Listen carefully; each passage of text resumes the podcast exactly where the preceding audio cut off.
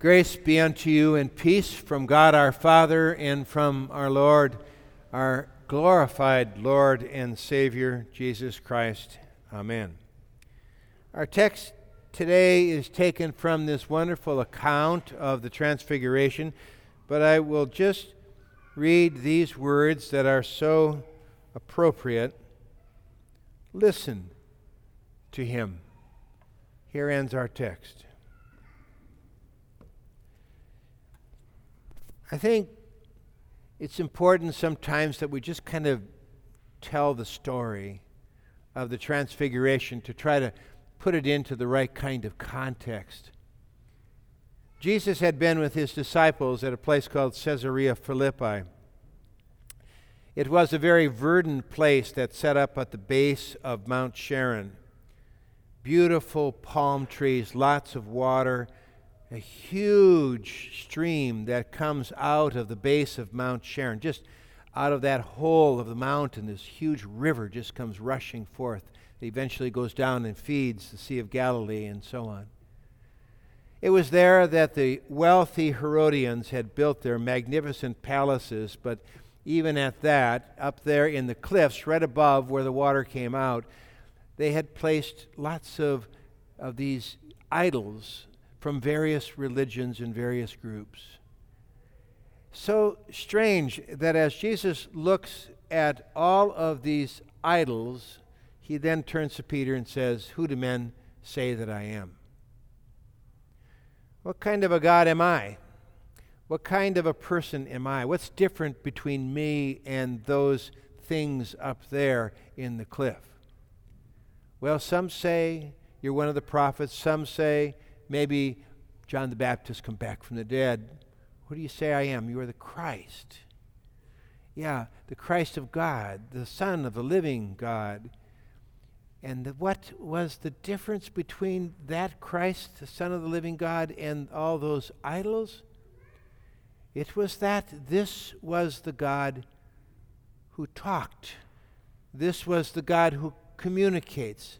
This is the God who uses words to take what is inside of him and to impart it to what is inside of us. Then Jesus says, Well, you're going to see the kingdom of God soon. And eight days later, he takes them up upon a high mountain, probably that same Mount Hermon, high up at the very top. And there he's praying. And as he's praying, suddenly a transformation begins to take place. He is transfigured. That is to say, the divine nature is now pulled out. The human nature is the lamp, if you will, and the bright light on the inside is this divine Son of God who shines like a bolt of lightning. And in that strange dimension of space, there also stands two people, Moses and Elijah. Weren't they dead? Weren't Moses and Elijah people that died a long time ago? Weren't well, in Moses' case especially, weren't wasn't he buried? How can we say that Moses and Elijah were there? Well, that's what Jesus said. That's the kingdom of God. And they are having a conversation. God was talking to them. And God in Christ was speaking to them, the text says, about, it sounds strange to our ears. It says departure in the text, but the word in the Greek is literally, he was speaking about his exodus. His exodus, his departure, where he was going to be crucified, where he was going to be raised again from the dead, and he would be ascending into heaven. And they were talking about that. I would imagine that Peter, James, and John were beginning to get ideas about what it would be like for them. Maybe it would be like the days of Moses, where they would be showing up with Jesus, leading them, and they would be showing up in Jerusalem, and they could call forth ten plagues. And then there would be this massive coming of the angel of death, and people who didn't believe would be wiped out, and people who believed would be translated across some kind of Red Sea into some new dimension of life. Perhaps they thought, well, if Elijah's here, we'll get something similar to that. You know, Elijah, who had that contest with the prophets of Baal, all 400 of them dancing around, cutting themselves, calling upon that Baal for the purpose of trying to make him see some miracle in front of the people. And God just rains down fire from heaven on, Moses, on Elijah's sacrifice. And he burns up the sacrifice, he burns up the altar, he burns up the very stones and all the water that had been poured upon the boy. That would be so great to be able to have that kind of a visual sight that the world could now come to its knees and worship God and be true believers. But guess what? With these eyes, nobody is ever converted. Yeah, with what we see, we cannot believe. Instead, we have to believe through this right here. We must believe the Word, the Word that is spoken to us because our God is a speaking God. And when God speaks to us, his word does something that idols cannot do. Idols can be things that might glorify, idols are things we might desire, but the word speaks into our ears and it goes into our hearts and it goes into our minds. And sometimes what we have to do is we have to blind ourselves to these things, these idols that would divert us and prevent us from being able to believe. For nobody would ever believe, nobody could ever have their heart or their mind changed, even if they saw God in all his glory. They had to see him someplace else. They had to see him come down that mountain and go to a cross, and there at a cross in darkness and in despair and in sadness and in suffering, they would see the true heart and soul of God, but more importantly, they would hear words, and those words would say, It is finished. All sin has been paid for. God is now at peace with you and me. And it seems so strange because what these eyes see and what our ears hear are very different. Remember when you were young, maybe it's been a while, and you raised the question in your mind as to whether or not if you had to lose one of your well, this ability to be able to see or your ability to be able to hear, which one of those, if you had to lose one of them, would you lose? Would you give up? You know, I think most of us are just inclined to think, oh my goodness, what we, we can't give up what it is that we see. I mean, the, the trees and the beauty of the hills and, and the people around us and the ability to be able to see where we're walking. It seems as though sight is the one thing that we treasure the most. But in reality, it is actually our hearing that is the most important faculty that we possess because it is through the hearing that we are able to actually know people. Through words that can communicate and speak into the ear, go into the heart, and go into the mind and the mind is quite capable of being able to see even when it is blind. This idea that we need as Christians to almost cover our eyes is an important one. I think for one reason, because when we see things, it's so convenient. There are always things out there. There are always things that are over there and if we are going to find God by what we see, then God is always in the distance. He's always far away. That's a safer place to be in many respects. we don't want to draw near to God. But I think the other side of it, too, is that what we see when we look at God in His glory is something that is terrifying. To see God in His glory is like Moses and those people at Mount Sinai when God entered into that onto that mountain and the mountain trembled, and they looked at the thunder, and they saw the thunder and the lightning, and they trembled with fear. They weren't trembling merely because there was something unusual, they were trembling because whenever a sinner enters into the presence of God, a sinner trembles because God's holiness is an indictment against us and our sinfulness. That's why we like to keep God far away. That's why we like to shut our ears up, because if that God begins to speak to us, then we begin to fear and tremble. But there's a reason for why he speaks and why our Lord steps down from that mountain and simply gives us his word.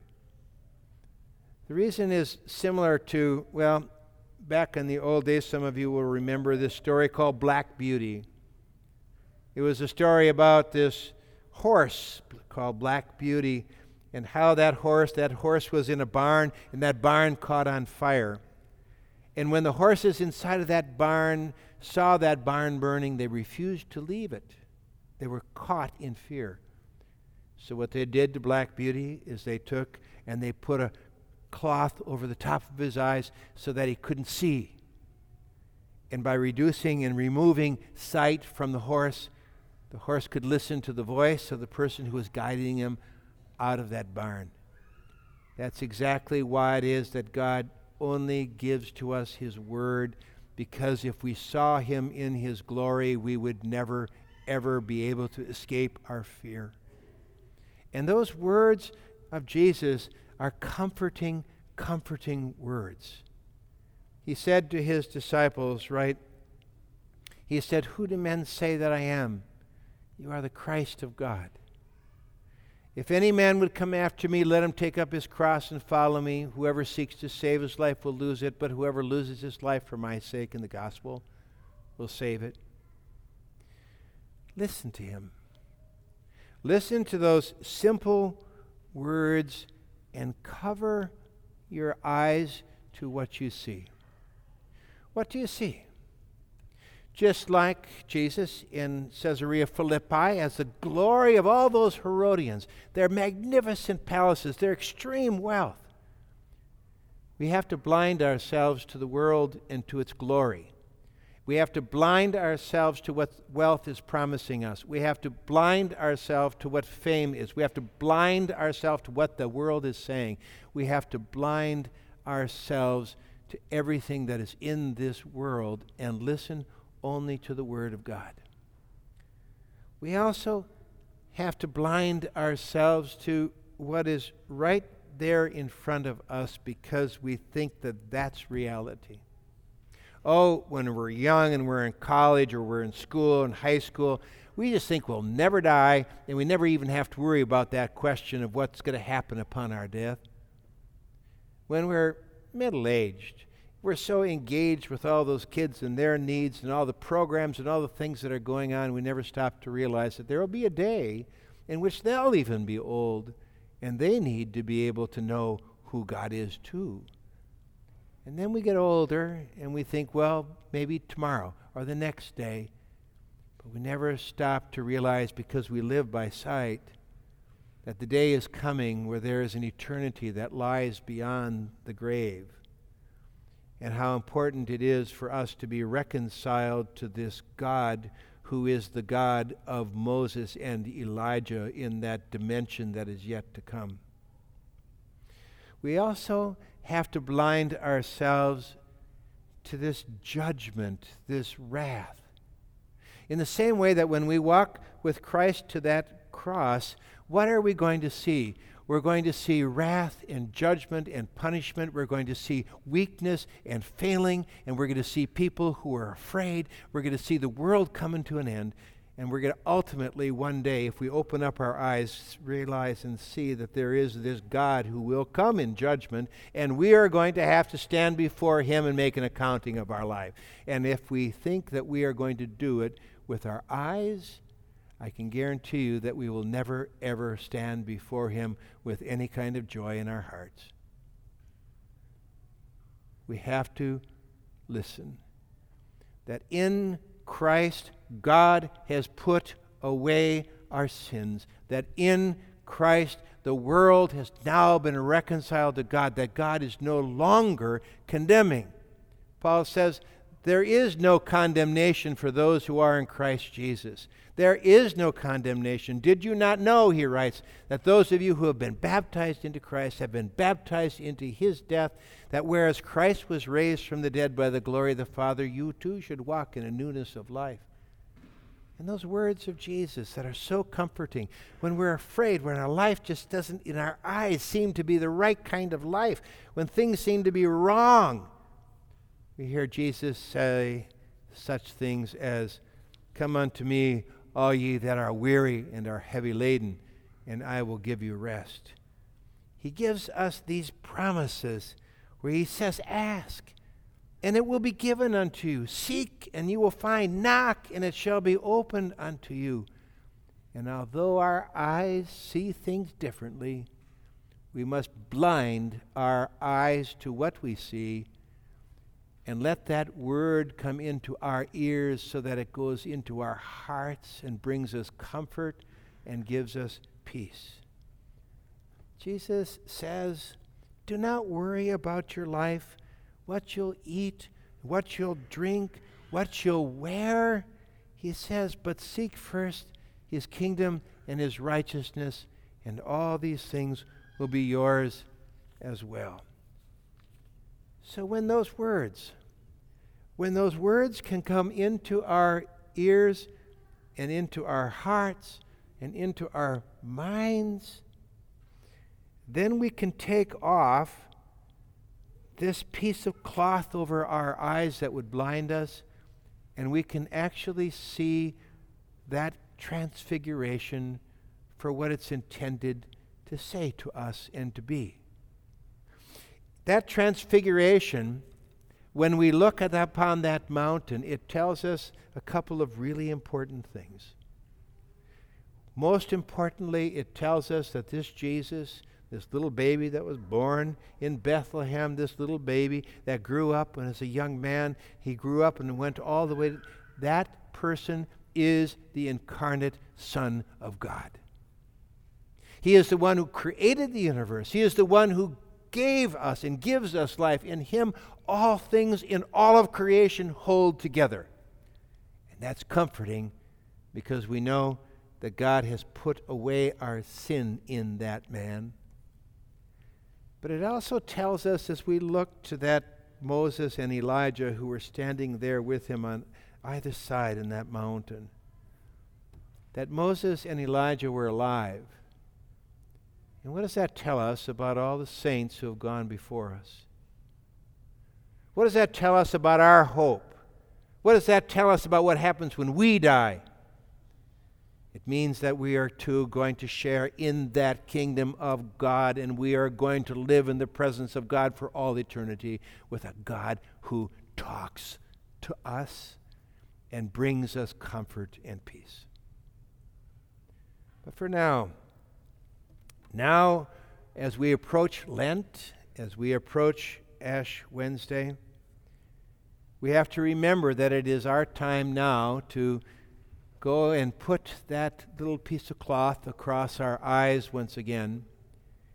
And as we are now heading down that road, down that mountain, that we blind ourselves and we just listen. We just listen we just listen to what it is that he has to say so that those words can go into our ears and into our hearts and into our minds. Amen.